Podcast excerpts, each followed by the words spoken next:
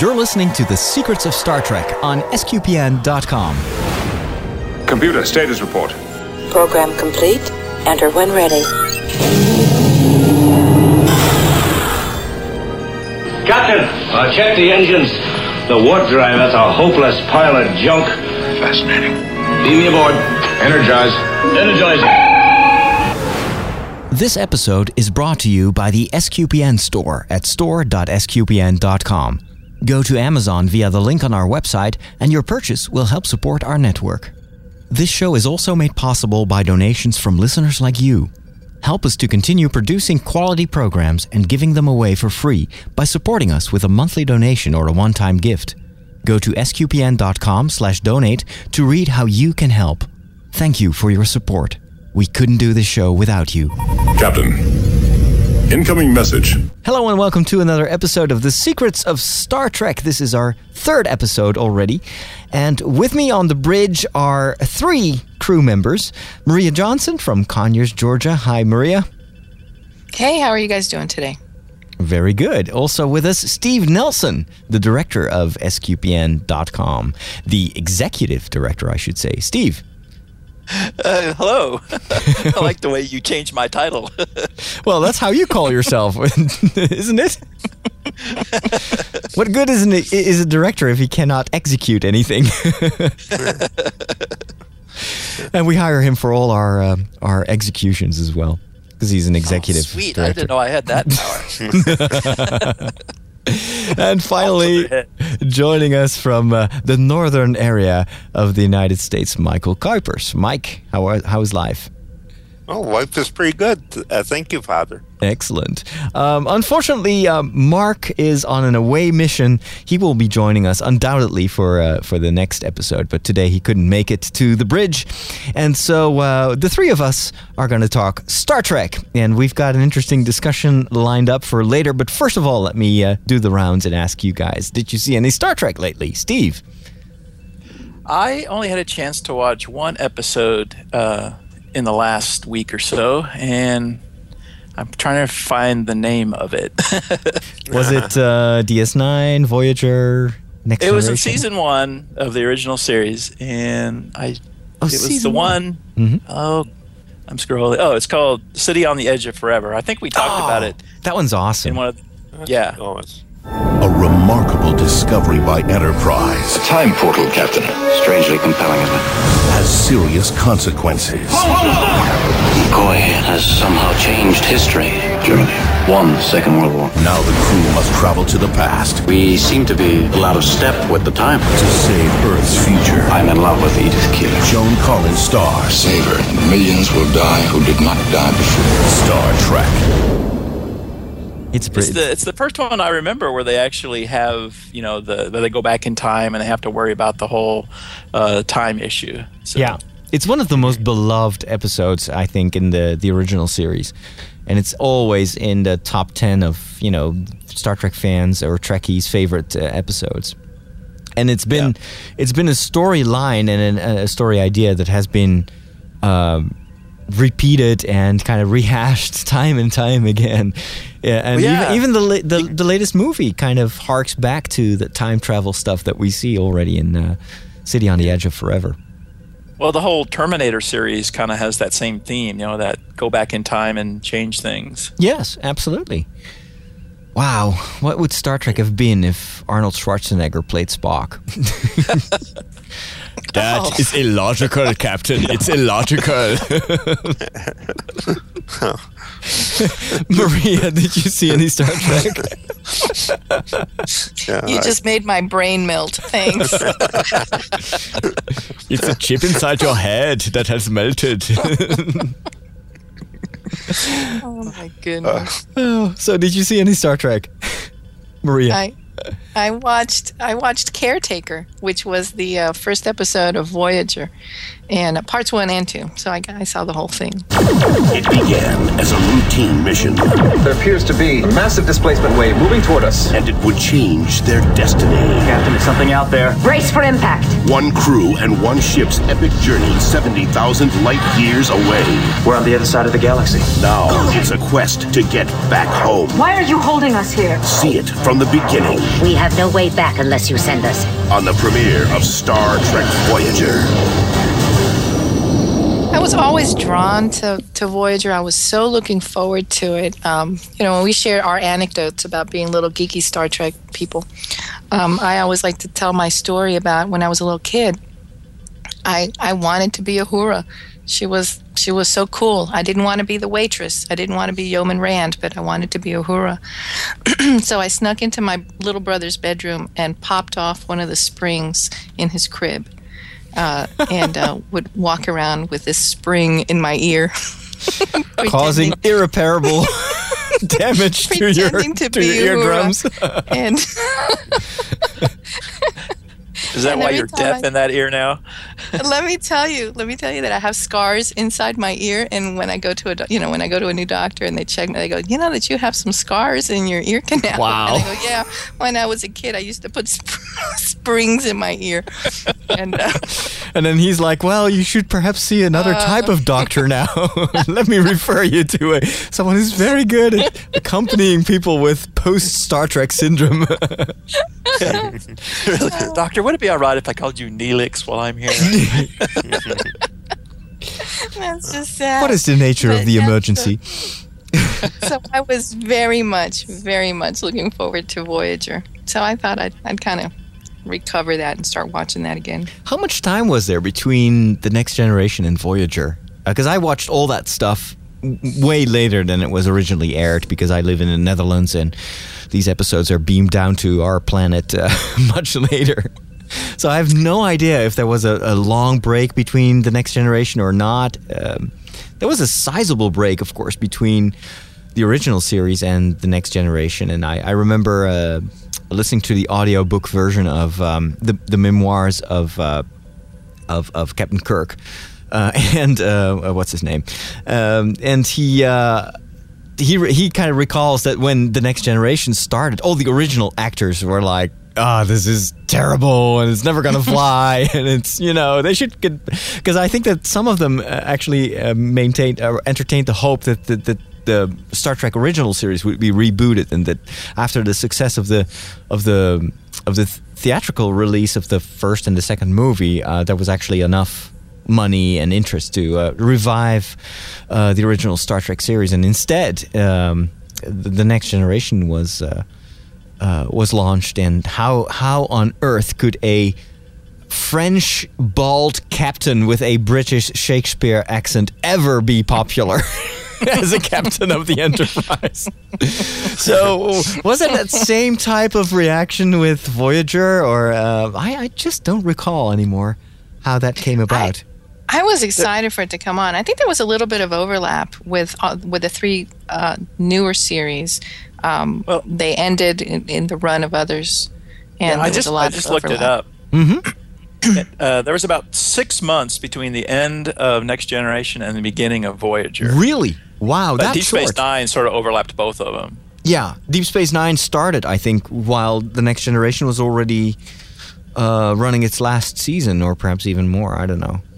Yeah. because I'm, I'm still in the process of watching the first season of uh, Deep Space Nine, but there are some characters from the next generation that appear on, you know, in this Deep Space Nine environment, like Worf, uh, and I think some others as well.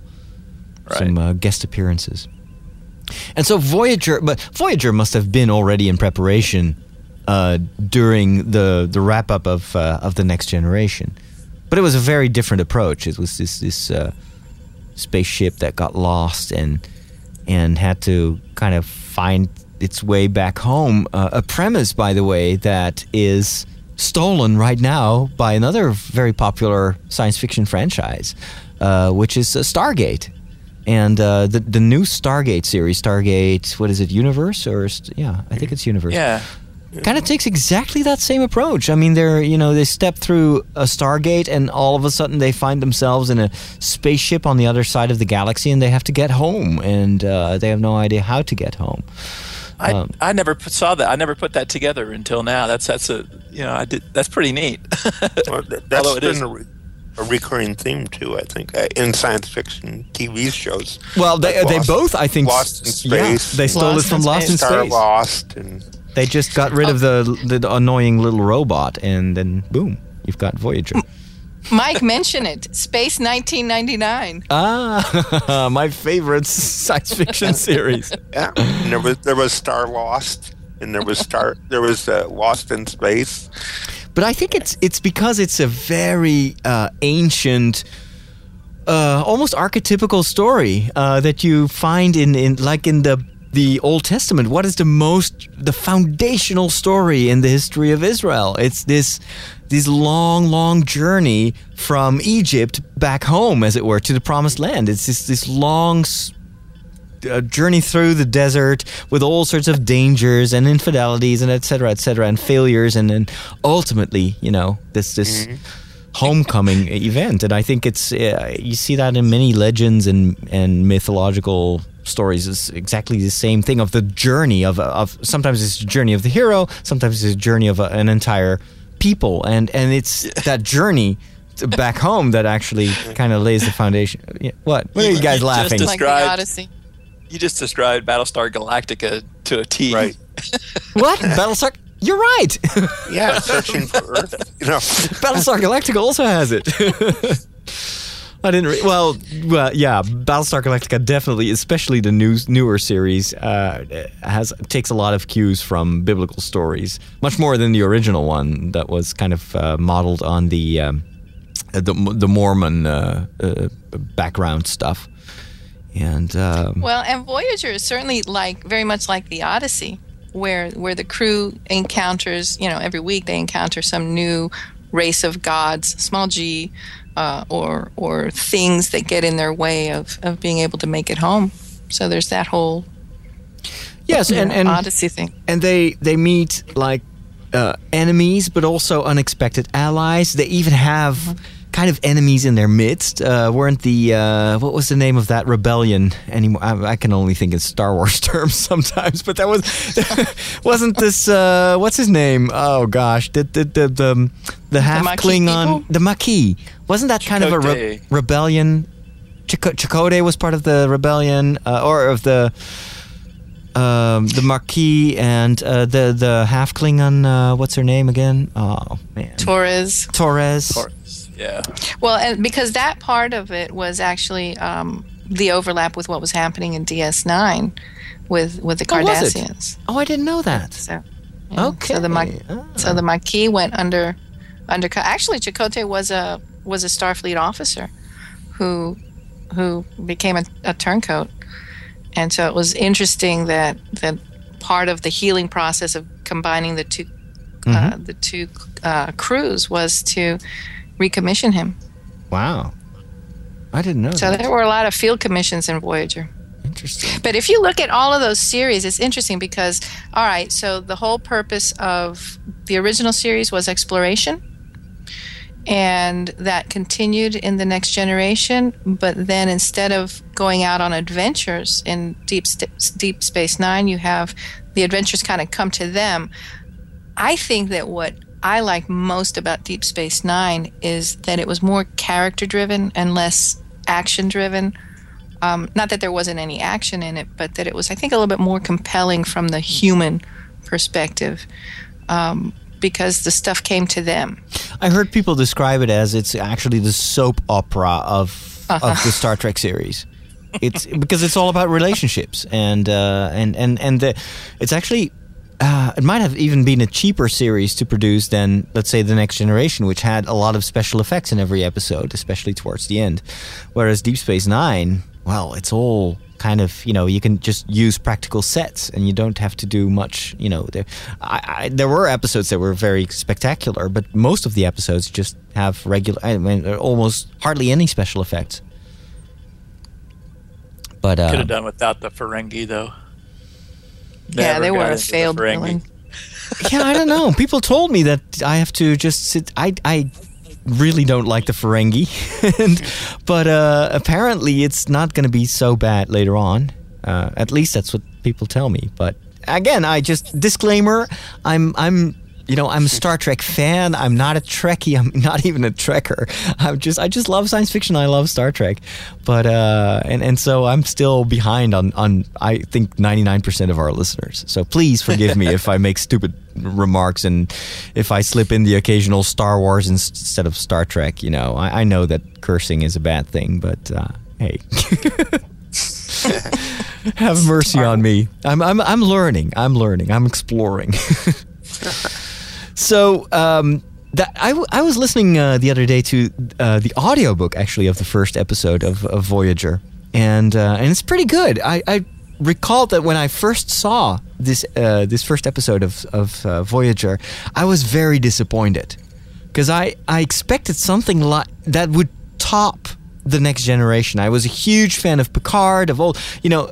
I'd been watching the Next Generation religiously, no pun intended, for for what is it, seven years, and so I totally hoped for something that would wow me even more, and instead, I didn't. I didn't know any of the characters. I thought that Chakotay looked goofy with his tattoo. I just didn't really connect with the Captain Janeway style of leadership, and the Vulcan was kind of re- a real Vulcan. It was not even a half Vulcan, but you know, just a real Vulcan, and that's when I realized that. Wait a minute, uh, like 100% Vulcans are so boring. It's just horribly boring. This guy was so boring. At least, you know, Spock had the eyebrow, you know, and the the, the funny like. Tuvok. but Tuvok was just the epitome of like incarnated boredom, and it never Oh got my. never got better. It's just uh, painful. I think I think that uh, it took them. I think it took them a couple of seasons to to get their bearing on Voyager. And I think that if you go back and you're really honest about watching the Next Generation, the beginning of it, also. yes, um, I know, I know. Next, gener- Needed- yeah, next some- some generation help. was really boring in the first. couple However, seasons. there is some, Oh yeah. the first the first season of the Next Generation was so cheesy and so campy that that in itself is entertainment. I just love watching those first episodes because you're like, wow, that is campy. I, and I, I think can't- they, I think they kept remaking Star Trek episodes with the Next Generation, which was not a good idea. Th- that's true. They they also didn't really. It, it, it took a while for that crew and the storylines to to start evolving on their own and to to develop its own identity. And I think the same problem uh, happened with the Voyager. Uh, that the Voyager crew wasn't really a crew. It wasn't an ensemble. It wasn't a, a team at first, and it, it took a while for the whole story to find its own rhythm. And and and even some of the characters and this happened too in the next generation where after a while you notice that wait a second this team is not really working. What is the problem? Are there any characters that are currently part of the team that don't really complement the rest of the crew? And we who are the the main favorites you know? And then um, Tasha for instance what was her name Tasha the the security Yar. Yar. She was Yeah. kind of ditched after what is it, a season and a half, I think, and. And, and it was really an improvement to get Worf on the bridge, and that I was gonna say But yeah. she wasn't. they, camp- they killed her off really ingloriously, you know, just like bam, she's gone, you know. didn't she return some in in another series, or I think she had a like didn't she turn into this luminous being? Oh no Yes, no! her Wait a second. Yeah, She came yeah. back in a in a, in a in a in a like the fourth season or a little later. yeah, yeah. but she was kind of a glorified version of herself, or I don't ah. I don't recall anymore. But the same thing happened to the assistant of Neelix. What's uh, what was her name again? This this uh, gosh, Neelix Oh, uh, yeah. aid. Um, The the, oh, uh, the character that yeah, the only little- lives like four years, you know. yeah, where where's Mark when you need him? The can't- little I can't think of her pixie. name. yeah. yeah, she was like a little pixie, right? definitely. and she too didn't really work. Kes. It was Kes. Kes, yes, Kes, exactly. And Kes was a sympathetic character, but not a very strong personality. And whereas you had these outrageous people like like um, uh, Neelix and the Doctor, and and st- and somehow she just didn't survive in that in that uh, uh, crew, and so she was also removed. Um, and she turned into this kind of luminous being or whatever, got to a higher plane of existence, and also made a comeback. I think. If my mate were Neelix, I think that I would choose to want to be a luminous being too. Oh, me I'm too. Neelix to me, in, in Neelix in Voyager to me was like the Ferengi in Deep Space Nine. Just too much makeup and too annoying. Didn't really. I like the Doctor though. Oh, the Doctor. He is amazing. The f- uh, w- the He funniest had the character. Most fun character because Oh, yeah. it changed all the time. You know. No, I totally really love the the doctor and his kind of dry wit and you know, please state the nature of the emergency and then his kind of irritation when nothing was, you know, why did you wake me up? It wasn't didn't he have this conversation with I think at one point the uh, the the ship gets boarded by Klingons or was it? And then, you know, he's he's got to distract them. he Yeah. does the doctor thing with these brutes, you know. and Please state the nature of the emergency. I, it's so I look how funny. it, you know he took about four years to try to decide what his name was going to be. Dr. Zimmerman. What did, didn't he go with Joe? What did he finally go with? He, he picked, You know, I, I don't even remember. And at one point, they give him this uh, device so that he can walk around. He gets kind of his independence, isn't it? And, and this, uh, so he, he can uh, he can even go. Isn't there an episode where they go to Earth and he walks around there? I don't know. Something like that. But it, it was so much like Data, though. You know, he wanted to be more and more human. yes, but he No. was funnier than Data. Uh, Data was funny because of his kind of uh, naivete, but uh, the Doctor was kind of witty and, and sharp witted. I really, really liked his character. I liked it more than Data. Yeah, that was a memorable uh, part of the crew. There were actually, yeah. Perhaps I should rewatch Voyager. I'm still in the middle of watching DS9 and the Next Generation, so I won't have time. But I, I, and would you believe me? I've never seen the end of Voyager, so I don't know what happens in the final episode. I never watched, the, never saw the final episode. I was, I think I was studying in Rome at the time, so I missed that, and I never got spoiled. So please, please don't send me emails. Ah. They were all absorbed by the Borg. No. Yeah, that would be a good ending. Just kidding. That- I would I would love to see a series where the Borg win. so, Mike, did you see any Star Trek this week? Well, I've been. I, am still watching the uh, third season Star Trek stuff, which is some of it's uh, better than others. You know, um, uh, I went, for instance, I saw Day of the Dove.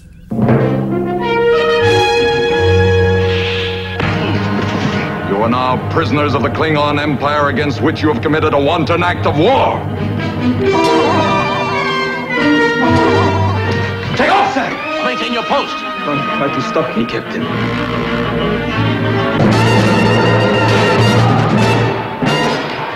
The alien is creating these events, Captain, it is apparently capable of manipulating matter and mind. This one appears to be strengthened by violent intentions. It exists on the hate of others. You don't die yet. I now control this ship's power and life support systems. You will die of suffocation in the icy cold of space. It's uh, uh, it was this uh, Star Trek episode that involved Klingons, and there was this uh, entity that was just basically a, a blob of light, sort of, and it it thrived on hostile emotions. Uh, that's what what kind of made it go, and it arranged to uh, have the Klingons uh, and the uh, Star Trek crew sort of uh, fight each other eternally aboard the Starship uh, Enterprise. Uh, no one could actually die because they'd be they would be resurrected, or they or their wounds that they had uh, serious wounds they would the, the wounds would heal very quickly, and, and then they'd have to go back to fighting again. And, and the only way they could break this uh, cycle would be to get past their hatred of each other and their hostile emotions toward each other. Wow. And which- Sounds yeah. like a good plot and, and totally It- it was. jives It was- it was with this one of the better ideal idealized future, you know, where you know you have to overcome your uh, your fear and your anger. Yes, it, it was one of the better episodes, I thought. Cool. How did you feel about the Klingons and, and their and their makeup? Yeah, well, those early episodes, I don't. Uh, well, you could tell it was early on, and they they weren't uh, the, the makeup and. Uh, you know, they, you could tell where they were cutting corners on certain things. Yeah, they do, they look nothing like the the Klingons later on, right? No, they They, they, don't have the foreheads and the Yeah, the the ridges on the foreheads. yeah, no, they didn't. There, there's a great episode in uh, Next Generation where they, they, they bring that up, you know? And it's, you Oh, know, yeah. it's like, it's great. They, they do it. We don't they do talk a about that. travel- Yeah. they do a time travel back to the original Star Trek, and uh, and observe the original Klingons, and they say, "Who are they? you know? what the heck is that?" and I think they did- they even explain it how how the, they explain the difference. I think in uh, in in makeup. Um, yeah, that's that's the wonderful thing about Star Trek. You can always figure out a way to kind of correct your previous mistakes. Oh.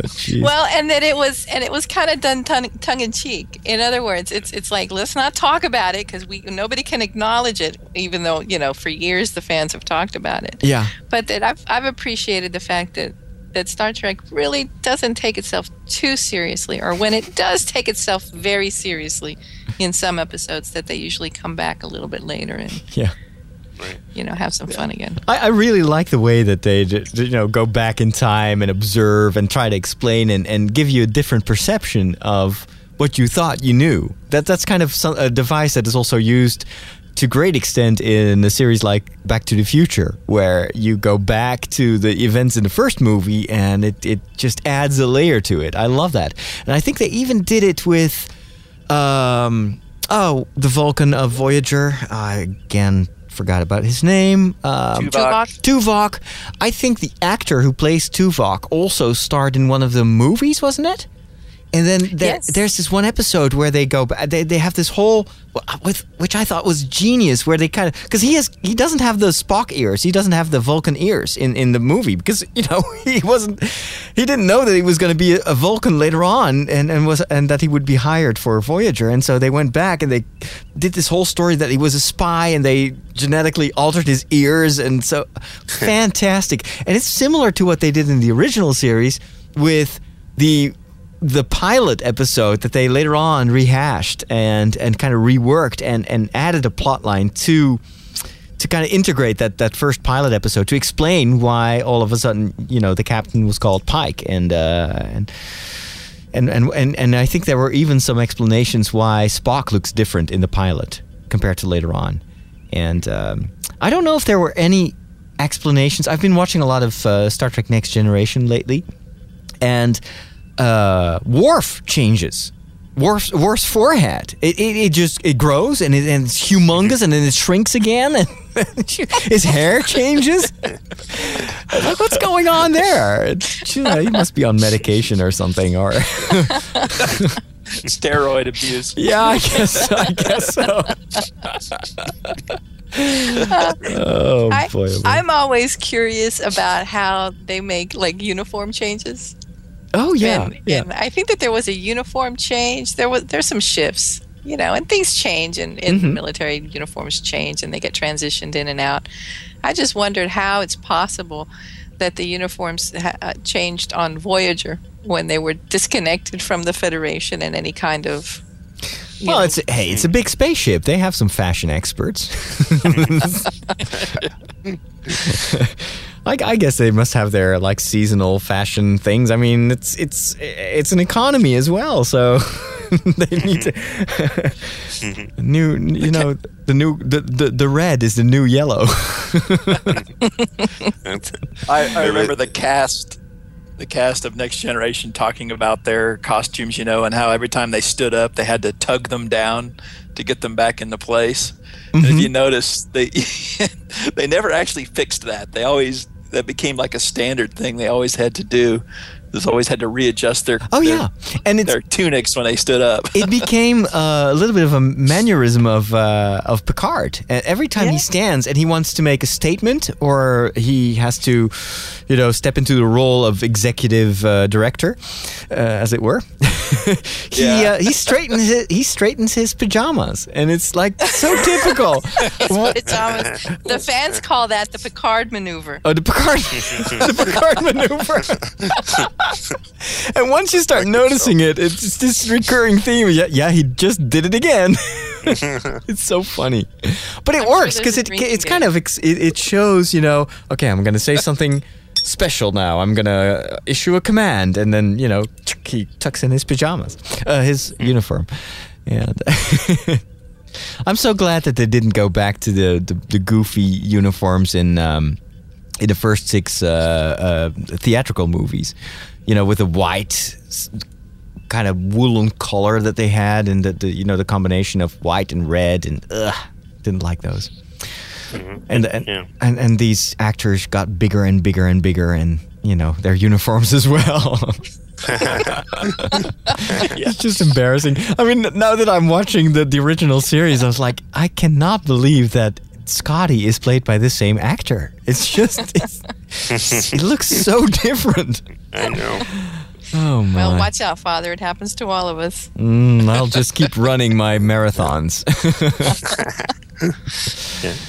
Anyway, uh, talking about uniforms, it's time to um, to beam down one last time to uh, the planet of Amsterdam for the final third part of our interview with our red shirt host, Alan Shapiro. And uh, it's the wrap up of our uh, very interesting discussion that I had with him. Again, uh, Mr. Shapiro is the author of a book, a very philosophical, postmodern book about Star Trek it's kind of a postmodern analysis of many of the themes um, that we kind of take for granted and we think you know that's an interesting science fiction story and he just went uh, way beyond that and kind of tries to to think of Star Trek in a almost like a mirror of of what's going on in our societies and like a philosophical mirror almost. And so, um, to wrap up this interview that I had with uh, with Mr. Shapiro, let's beam down and uh, let's listen to what he's got to say. You chose your 24 favorite episodes from all the series except for Enterprise. Is that because you thought that Enterprise wasn't really, you know, was like a mistake, or am I just reaching too far here? Uh, no, that's just a coincidence because I finished writing the book in 2003 wi- and Enterprise started in 2003 or 4. Okay. So that Although it, with with, with Enterprise, it, it did. It, it was the end of, of the Star Trek franchise, or so at least we thought, un, until it was kind of resurrected by by J.J. Abrams. But um, I also lo- I love the TV show Lost, which I've also written about. TV show Lost, which J.J. Abrams uh, is one of the two two uh, producers or directors Yeah. of, and uh, I think the new Star Trek film is brilliant. Uh, I'm very excited about it, and it's kind of a, a rejuvenation of the series. I mean, th- you know, there are s- some mediocre episodes of Star Trek, even among the 79 original series episodes. They're not all great, but that's okay, you know. Yeah. And one final question. You, you've studied Star Trek and, and reflected upon Star Trek very extensively. Um, if you if you observe the total history of Star Trek from the very beginning until right now, J.J. Abrams' movie, do you do you see a certain evolution of the of the underlying philosophy? Do, do- is there are there changes in in the in let's say the foundations of what the what the series is about or what the franchise is about, or is it is it a consistent line? Is there an evolution in in the way that this is kind of alternate reality because that's that's what it is almost for a lot of fans that has developed or do you see trends in there or Well, I think we come more and more to the question of how do we get from here to the future? In other words, first original series Star Trek, well, it took place in the 20 takes place the 23rd century, and then the Captain Picard takes place in the 24th century, and then eventually we had the publication of Star Trek encyclopedias. To tie that in with Wikipedia a bit, Star Trek encyclopedias, Star Trek chronologies, Mm-hmm. uh, going from the 1960s to the mid 21st century. Uh, and Enterprise was a prequel Mm-hmm. to the Captain Kirk universe, Star Trek universe. So, how did it begin? And the J.J. Abrams movie, how did it begin? So, I am very focused now on the question of which is both a political and a technological question. How do we get ourselves in position to build the Star Trek technologies like a more advanced computer science to have artificial intelligence and artificial life, like the holodeck virtual reality? How are we going to have a virtual reality entertainment system that is at the same time educational and, and literary and intelligent? Uh, how are we gonna How are we gonna have uh, teleportation? What are we gonna do with which we will have teleportation? There's uh, no doubt about it. And what? How is that going to change what a city is and urban environments? And how are we going to get politically to from war to peace? Because we've got terrible American presidential and congressional politics endlessly and a, and, a, and a war industry, military industrial complex, like Eisenhower said. How do we get from that to a culture of peace? Uh, so I think there, what, you know, we have an evolution of Star Trek, and we even more than that, I would like to influence the evolution of Star Trek. So I would like to focus on the question of it's very real to me. Mm-hmm. It's not a far out fantasy. It's very real in the year 2010. I want us to get towards Star Trek, both politically and technologically. Now, techno- t- to say something about technology, Uh, because I'm also a computer scientist, and I think we're stuck in a com- computer science is not yet really a science. It's just computer engineering. And it's based on a scientific methodology of the 17th century. It's reductionist and, and mechanistic. And I think we need a paradigm shift in, in computer science. And, and, it, and it basically has to do with no longer excluding art and sociology from the foundations of computer science. Mm-hmm. We need to consider the aesthetic and sociological dimensions of software and integrate that into the foundational basis of, of computer science. So we need a paradigm shift. Uh, c- computer scientists are terribly ignorant of the philosophy of science, and the great, greatest book in philosophy of science is The Structure of Scientific Revolutions by Thomas S. Kuhn, Kuhn 1962. Science proceeds not only in an evolutionary, slow way, but also by comes at a certain point a very radical paradigm shift. And that's what is, in my opinion, is going to happen in computer science, and I'm working on it myself. And we need this paradigm shift because you see, uh, you know, the Android Data the idea of s- software that is self aware, has autonomous consciousness and learning capabilities and evolutionary capabilities.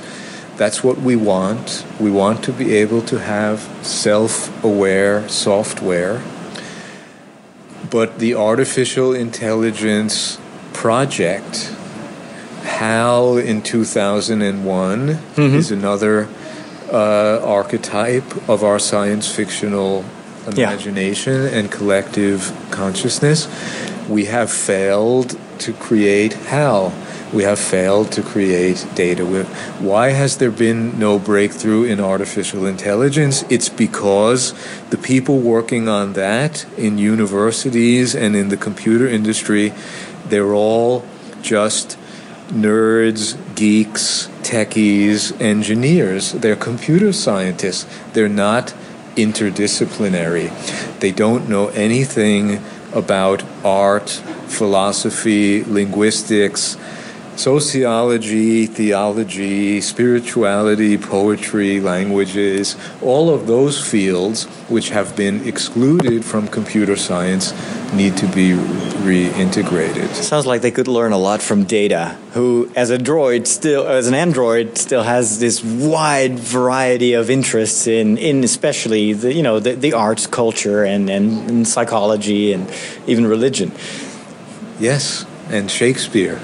And even Shakespeare, Shakespeare. and I am- cats. I am function, functioning within normal parameters. Mr. Shapiro, it's been uh, it's been a pleasure talking to you. A really a fascinating discussion. I could sit here for forever uh, talking a bit more uh, on and on about uh, the philosophy of Star Trek. But thank you so much for your insights. Again, the title of your book was Star Trek Technologies of Disappearance. Technologies of Disappearance. You can find links to more information about uh, Mr. Shapiro on our website on sqpn.com. Thanks again, and we're beaming back to uh, to the bridge. And we're back on the bridge of our um, USS uh, StarQuest Enterprise.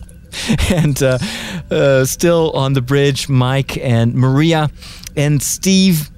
It's uh, it's going to be a challenge to find another red shirt guest uh, that is uh, just as interesting as Mr. Shapiro. I had no idea that there were actually Star Trek philosophers, but uh, you know, there that's that's a that's a good career uh, opportunity for perhaps for for people among us among our listeners. You can always, you know, be, turn yourself into a Star Trek philosopher. But I, I really enjoyed the interview, and uh, I will include a link to uh, um, uh, some of the information, the Wikipedia page of uh, Shapiro, and also a link to. Uh, um, well, I'm actually I'm not sure if you can order his book on Amazon or something like that, but I'm pretty sure that if you email uh, email him, that you can order it from him.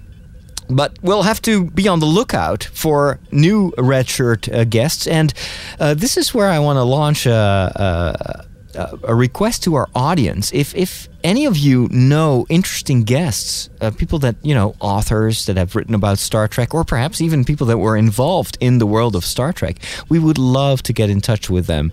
Uh, of course, we are just beginning this this show, so we have no no delusions of grandeur yet. Um, but uh, you know, we still we already have a couple of thousand people listening to this show, so you never know. I'm just I'm just putting out a call. If you know someone who used to walk around in Ferengi makeup, um, just uh, let us know. we would be happy to have them on the show. Um, Steve, Maria, Mike, next time we have a, a very serious topic. Um, and that where we're going to be talking about social justice and the Prime Directive. Uh, I think very fundamental themes in the history of Star Trek, especially social justice. Of course, the original idea with Star Trek was to present the future as this ideal future where there's no more fighting about money. That actually the money itself has been abolished, and and yet uh, the crew of the Enterprise keeps encountering um, other people and planets that are not as advanced, and then you know, and sometimes planets and people that are more advanced than the Star Trek crew. And so we're going to talk about social justice and uh, whether whether or not the Star Trek crews always make the right decision. And, and you know, this prime directive, it sounds cool, and it is a very important um, recurring theme, but, you know, sometimes certain captains choose to not follow the prime directive and you know what what would we do uh, or what should we do? Is the, is the prime directive actually a good moral principle or not? Anyway that's all for next week. Right now i want to wrap it up because otherwise we're uh, we're asking too much of our listeners.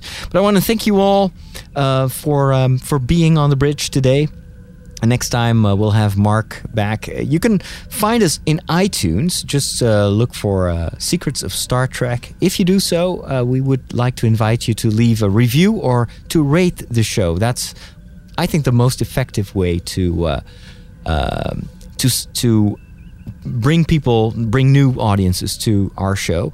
Of course, you're also invited to check check out sqpn.com. It's the website of the StarQuest production network, and uh, you will find many other shows that we produce. Among other things, um, we do we have a show about Star Wars, Star um, well, Star Trek, obviously, um, Harry Potter, and we're working on many other shows. We've got a show about Farmville, in case you're interested in that. And our um, uh, panel members all have their own presence on the web. Maria, where can where can people find you or uh, follow uh, you? Currently, I'm currently working with you on uh, the Secrets of Farmville and the Secrets of Harry Potter, and I blog at uh, Another Cup of Coffee, which is at begojohnson.wordpress.com. Now, Mike, you are mostly on Facebook, isn't it? Yes, although thanks to you, uh, the things that I write for Highlight on my day also appear on sqpn.ning.com on the main page. Uh, I write it every day. Yeah, you kind of have yeah. a, like a daily blog, and um, yeah. and lately you've been posting a lot of Star Trek reviews in your daily, yes, you know, highlights of your well, day. I make a, a, few comments on the on the episode, whatever episode I've seen that day. I uh, will offer some comments about it. Yeah. I really I like go, that. I don't go into a lot of analysis and everything. I just I like sure. to point out interesting things. I no, but it's sometimes it's cool to read because you're like, oh wow, yeah, I should watch that episode or I should rewatch it. So I really enjoy that. So um, check that out at sqpnconnect.ning.com. And finally, Steve Nelson, where can people find you on the web? Oh well, uh, you can find me occasionally on Catholic Weekend um, and here at the Secrets of Star Trek, and um, at the Secrets of Flash Forward, which we're hoping to uh, jumpstart here pretty Ooh. soon. Is has that already started again? The Flash Forward, the series? Yeah, it started uh, about a week ago, I think, and we're we're already a couple of episodes behind, but we're we're going to try to catch up here. Fantastic. All right, can't can't wait to listen to that one, and to and to start watching that series again. Anyway, these are good times for start for science fiction fans. I mean, they're quality of TV series nowadays is so unbelievably good. And uh, I'm still hoping for the return of Star Trek to television. I haven't heard anything. I, you would you'd think that after this very successful final movie, there would be you know rumors or anything about about re- rebooting Star Trek, but so far nothing. I guess they're working on the second movie, but uh, I'm, I'm I want television. Anyway, gives me some time to to watch uh, the remainder of uh, DS9. Thank you all for being on the bridge, and I will say to all our listeners, as always, see you later, and live long and prosper.